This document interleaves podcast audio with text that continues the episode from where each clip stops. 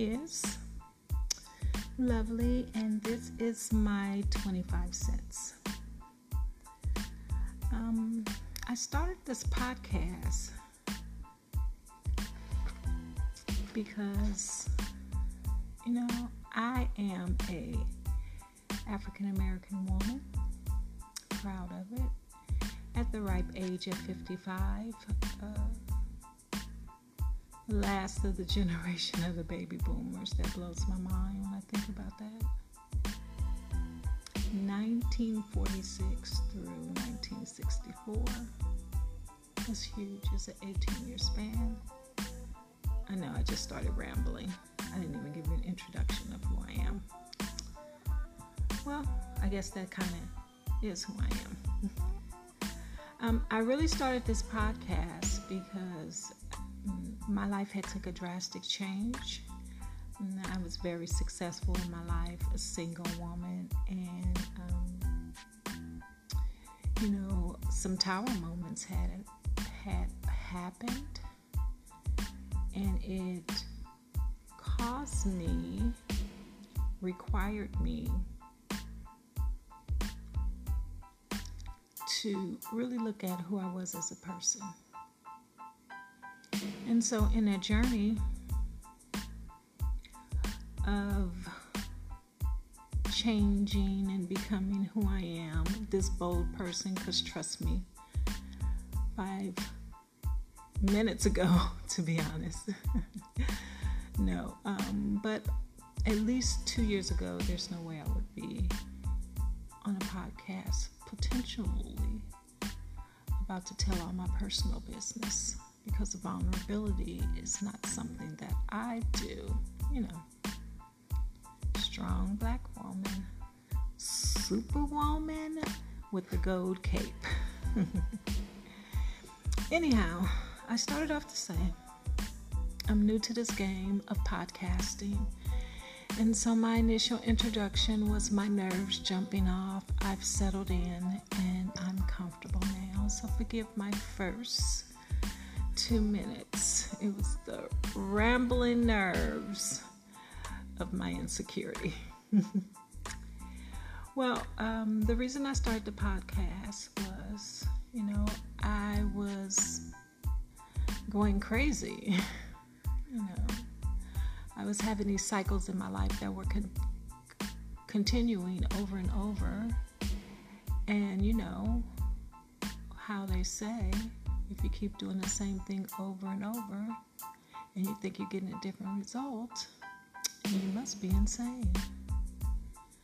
So I start thinking I was crazy. and as we know, in the African American community, the black community, us peoples, my peoples, we don't do mental health well. Now, I'm not diagnosing myself and saying that I had some kind of uh, mental health issue, but the stress and the pressure of just being a black woman in America, and, and I'm not falling to a victimization. So please don't, you know, comment on my podcast about, um, you know, people being a victim to other people. I'm talking about an in internal thing that changes who you are as a person. So it's not to point fingers at other people, it's just to let you know the process of changing a perspective, a soul growth. You know, um, in the Christian Judeo system, we would call it a renewing of the mind. Um, in the academic world, we would probably quote some famous psychologists like Carl Jung and say that we had a self awareness to the point that we understood that our soul has this dark place and we operate out of it, you know, and that psychologically we would have to do the shadow work. You guys know what I'm talking about. You know, if you've been ever been in therapy, this is really an ode to great mental health and moving past the stigmas of being a person that people, and not even to say people, that you believe that you were supposed to be in life. And although those were great ideals and traits, um, your life changes so till you have to renew who you are and become the person that you, you know, kind of hid away. And I said all of that to ramble on to say, in the beginning, I'm doing shadow work.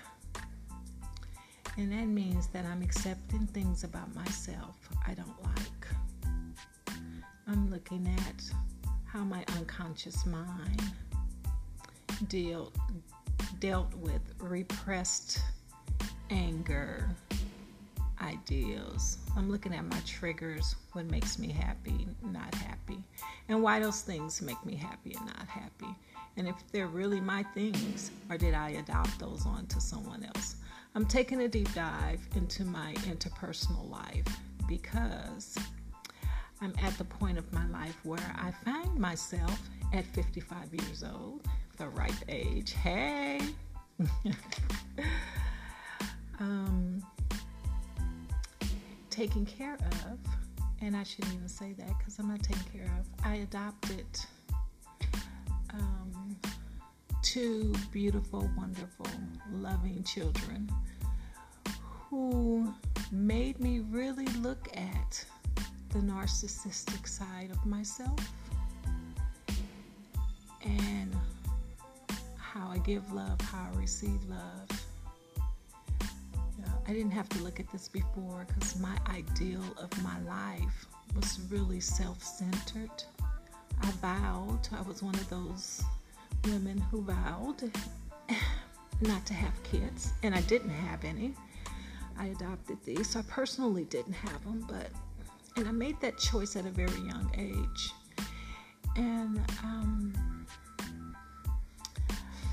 I stuck with that and created my life around, you know, myself and my career and my friends and my hobbies. And when all of that was gone, when those tower moments happened and all of those shifts and changes happened, I had to redefine who I am as a person. And I'm starting this podcast really because one of the main things that's very difficult for me, as you probably could tell through the many wanderings of this conversation, is that I don't do vulnerability, vulnerability very well. Excuse me. Couldn't even say it. That's how nervous it made me. I need to get a drink of water. Hold on.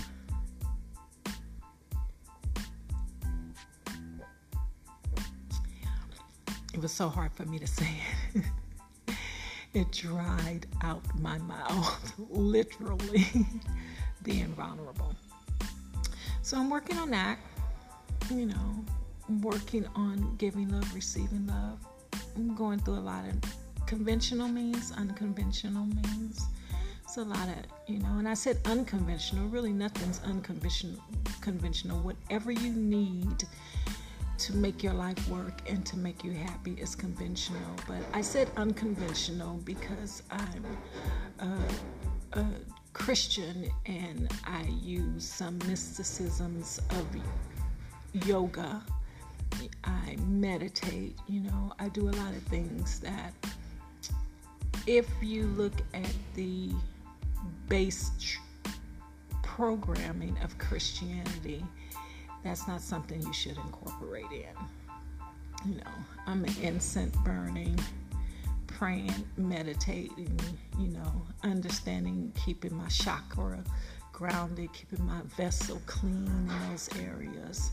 You know, you would think that that would work the same way as some of the things the Bible tell you to do, you know, present your body a, a living sacrifice. But for some reason, the programming against it says that those two can't mix you know, I'm unconventional. I think they do. Because God says all things work together for the good of Him who are called according to His purpose. So if God gave it in the world, and made it available for man to have.